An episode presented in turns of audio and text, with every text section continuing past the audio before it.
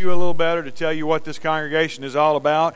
In order to do that, we have created a lunch for you that's going to be in the in the fellowship hall. If you are a new member, a visitor, or a college student, you are invited to that lunch to share in a meal so that people can connect with you and, and get to know you, get to know who you are, help you get connected to this church. As our parents are coming back from dropping off their kids, I want to remind them you saw before we started that we're going to something called Kid Check soon. Um, there's papers everywhere where you can get the link and go check that out. That is a security measure that, that will help our children's ministry to better keep track, better log in, better uh, take care of our children. And so, if you don't have children in the children's ministry, that doesn't affect you. Um, but if you do, you want to make sure you get the, the app, the login, sign up, so that you can uh, do what you need to do to, uh, to, to connect with that program so that you can get your kids checked in and out of, of Children's Church. So, those are two major announcements that I need to do. Um, pray with me real quick. Father in heaven, we commit this worship service to you this morning. Lord, we ask that our singing, that our giving, that our communion, that our prayers be acceptable in your sight. Lord, I pray you put your words in my mouth this morning and you speak to your people from your word. In Christ's name we pray. Amen. I had a really good sermon. Brent, you can shut that down. We're, we're, we're off script. I had a really good sermon prepared, but I'm going to talk to you from my heart today, and so I hope that's okay. Um, I got the microphone, so it doesn't matter whether she is or isn't. On Friday, we buried Hillary's brother, stepbrother. This was a young man, just turned 22 in November. He was um, been in our family for about 10 years. Um, we'd watched him grow up. He came in, he was about 9 or 10 when he, when he came into our family, and uh, had grown up. Um, I guess that math doesn't work. Maybe he was 10 or 11. He had grown up in front of us. He had had the typical rough teenage years that everybody has, and uh, had gone into the military, and in just a short time had really found himself. Um, instead of being the, the, the kid that didn't know who he was or where he fit in the world, he connected in the military. He was he was had already received uh, commendations and medals. He was promoted to a, a, section that that people of his rank didn't get promoted to. Um, and and in that time, he had started to flourish. On Christmas morning, he called and had Christmas morning with his mother. He had sent gifts over for her and they had done the electronic FaceTime thing, whatever, and opened gifts together. And after that, she had busied herself with getting Christmas together, as most of you know what that's like cooking, cleaning the house, getting ready for people to come over. Um, he was stationed in England, and so he had, um, he had made plans with a friend to, to spend Christmas dinner with them. And so he was riding his motorcycle to that dinner, and he lost control, hit an embankment. And uh, when they found him, brought him to the hospital, there was no brain function. He died soon thereafter. As we had his funeral on Friday, it's tragic anybody, some of you have talked to me already. You've lost children and you understand what that's like. I, I'm not being rude, but I hope I never understand what that's like. Because just watching that grief, you realize that I call a lot of things tragic that aren't. And, and I don't really know what hurt is until you see it in front of you and you go, wow, that's, I, I would be a huddled mass on the floor we did the funeral and then we were coming back to a reception and we're driving down the interstate in the afternoon. And you know what that's like on interstate 45 people swizzing by you and honking at you and waving at you and telling you you're number one and uh, cutting you off. And, and they're all they're all in a hurry and, and everybody's trying to get where they're going and they're going to work or they're going to shop or they're I don't know where they're all going. But as I'm riding through that looking at them Psalm 127 comes into my mind. And Psalm 127 Solomon says um, oh, I can't find it. Psalm 127 says in vain do you get up early and go to bed late eating the bread of anxious toil. That phrase kept running through my mind eating the bread of anxious toil. What Solomon means is that all this junk that we busy ourselves with doesn't matter. When you're faced with tragedy, with real tragedy, when we face death, real death, we realize that a lot of the things that we put our time and energy towards don't matter. It's vain. That's what Solomon says. Jesus says it like this in Matthew 6. He says, Don't store up for yourselves treasures on earth where moth and rust destroy and thieves break in and steal, but store up for yourselves treasures in heaven. The idea is, on both of those passages, is that the junk that we waste our time on is just that. You've never been to a funeral and heard somebody say, Oh, he had such a nice car. You've never been to a funeral and say, Oh, her, her house was always so clean. Or, or, or uh, whatever it is that we busy ourselves with. You know what I'm talking about. He had such a big 401k. Nobody cares. You know what lives on? You know what matters? Love, relationships. You go to a funeral, what do people talk about? They talk about the relationship they had with that individual. They talk about how that individual impacted their life. That's what lives on. That's what's eternal. So this morning, we've been in a series called Reset. And, and we've been talking about how we're going to reset our lives in 2019, how we're going to start over. And so this morning, I, I really have it on my heart that, that we need to reset our priorities. We need to reset what's important to us. And that's all of us, y'all. That's me. I get so worried about this and that and this meeting and that thing and this other thing and the bill and the thing and the kids and the whatever and and uh, my priorities. I need to reset what's important. Because the things that I devote my most time, my most money, my most attention to are not always eternal. So, this morning, my challenge to you is that let's reset our priorities for 2019. That sounds good, but how do we do that? Well, I think that's what we've been talking about as we've started. Your shepherds have spent a great deal of time in prayer, seeking God, asking God what His will is for this congregation. And what God has put on their hearts is love God with all your heart, soul, strength, and mind, and love your neighbor as yourself. I think if we make those our priorities, everything else will take care of itself.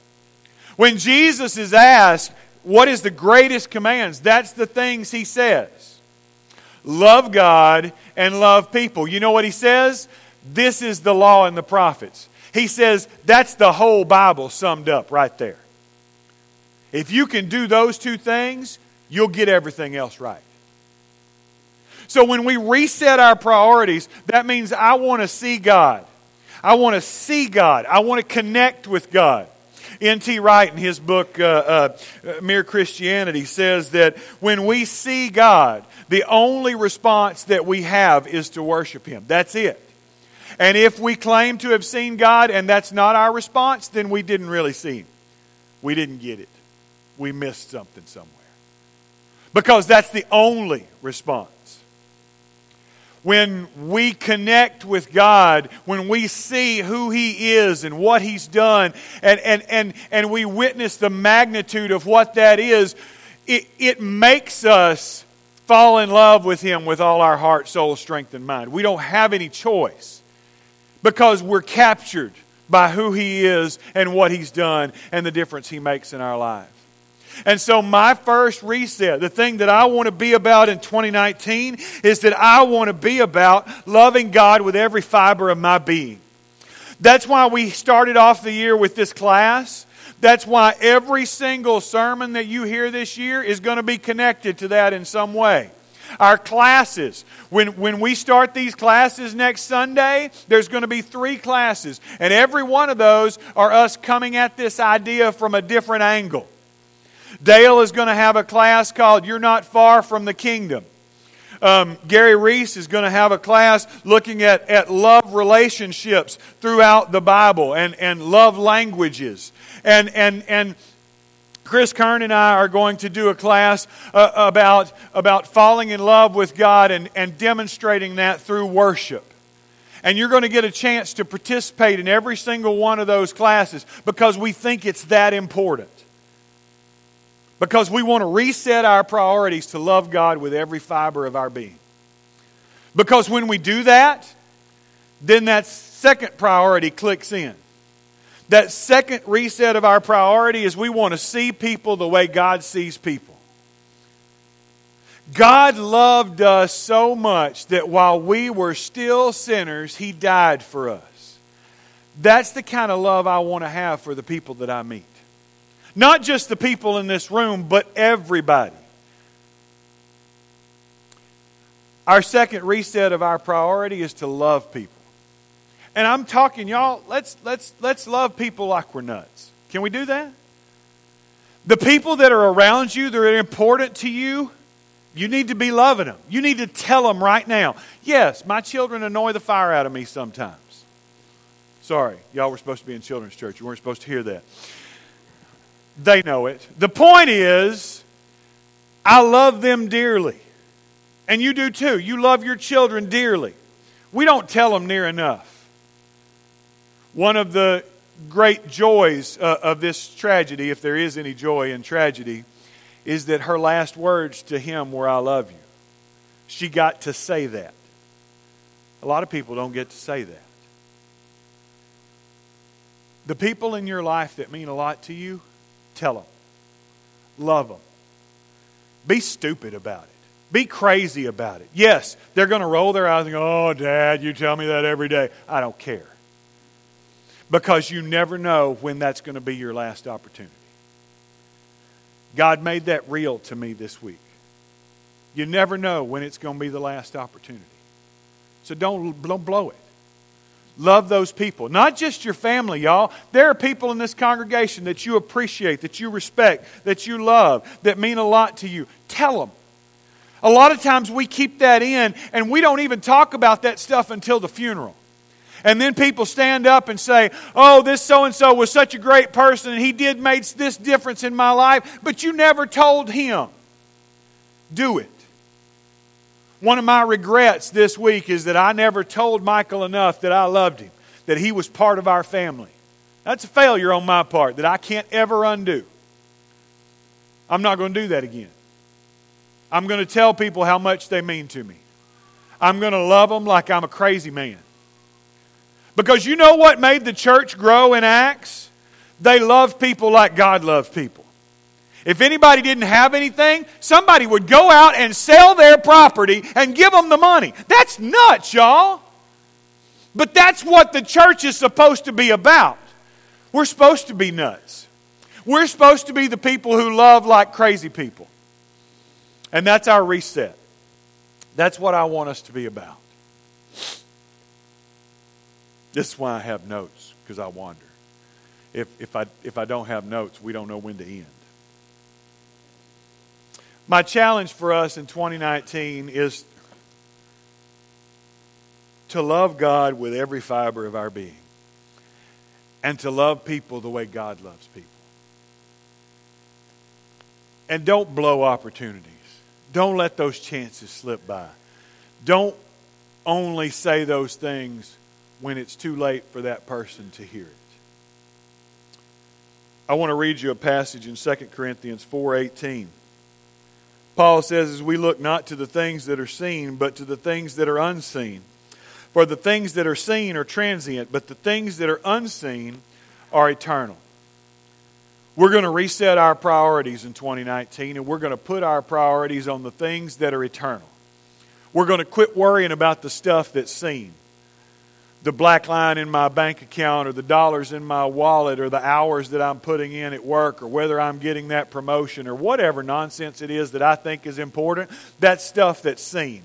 I want to focus on the things that will last long after this life is over. Let's reset our priorities. I don't know how to turn that into an invitation, but let me tell you this morning the reason this church exists is because we want to help you connect with God. We want to help you find Jesus Christ. Because we are just sinners who've been forgiven. But like John said in his prayer, we're not content to stop there. We're not content to just say we're sinners who've been forgiven.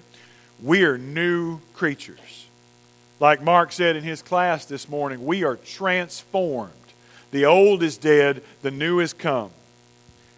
And we're going to be those people that the whole world thinks are weird. I want you to be weird with us. This is your opportunity. This is your invitation to lay it all down, to die to yourself, to leave all that focus on the, the, the, un, the, on the seen things of this world, and to grasp the eternal, what lasts forever when Jesus is going to Lazarus' tomb, Martha meets him at the end of the road, and Martha's mad at him. And she gets in his face and she points her finger at him and she says, If you'd been here, my brother wouldn't be dead. And Jesus doesn't get mad at her. He doesn't fuss at her, he doesn't yell at her, he doesn't give her a doctrinal discourse on the nature of death. He says, Martha, I am the resurrection and the life. Whoever believes in me, though he dies, will yet live. Do you believe this? That's the question that we're asked as Christians when we face tragedy, when we face death. Do you really believe that stuff that you preach? Do you really believe it? I encourage you, I plead with you, believe it. Believe it. If we can help you in any way, I want you to come right now while together we stand and sing. Lord, you are more precious than silver.